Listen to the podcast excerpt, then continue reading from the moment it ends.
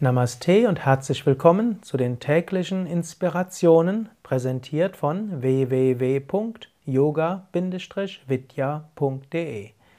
Jeden Tag gibt es eine tägliche Inspiration.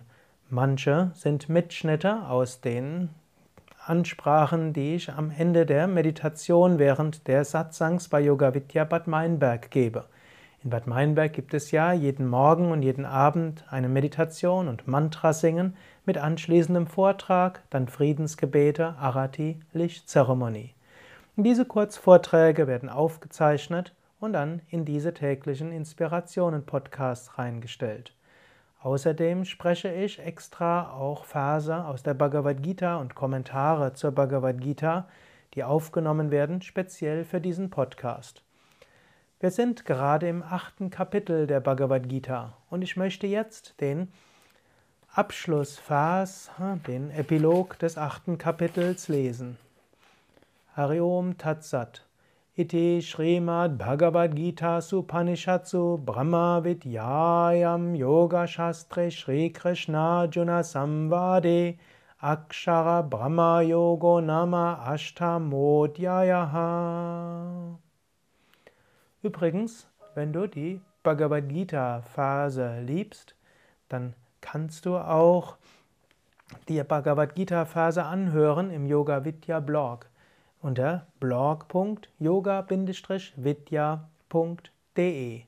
Dann kannst du rechts finden Mantras oder rechts oben findest du Mantras und dort findest du alle 18 Kapitel der Bhagavad Gita rezitiert, auch einschließlich der Sri Gita Mahatmyam und der Sri Gita Dhyanam.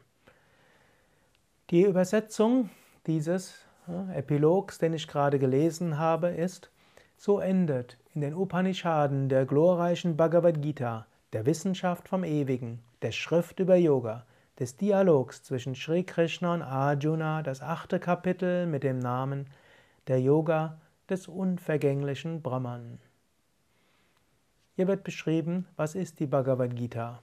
Die Bhagavad Gita ist Upanishaden. Sie ist nicht Upanishaden im wörtlichen Sinn, aber so wie die Upanishaden die Essenz der Veden sind, so ist die Bhagavad Gita die Essenz der Mahabharata.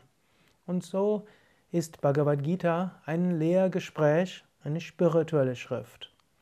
Sie ist die Wissenschaft vom Ewigen.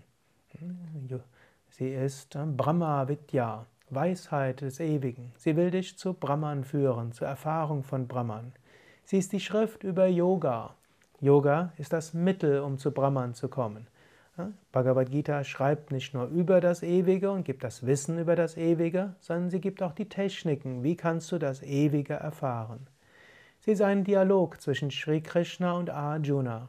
Krishna, der Lehrer, Inkarnation Gottes, und Arjuna, der Schüler. Auf gewisse Weise kannst du dich identifizieren mit Arjuna. Du bist wie Arjuna, ein Schüler von Krishna. Und dieses achte Kapitel hieß Akshara Brahma Yoga, der Yoga des unvergänglichen Brahman.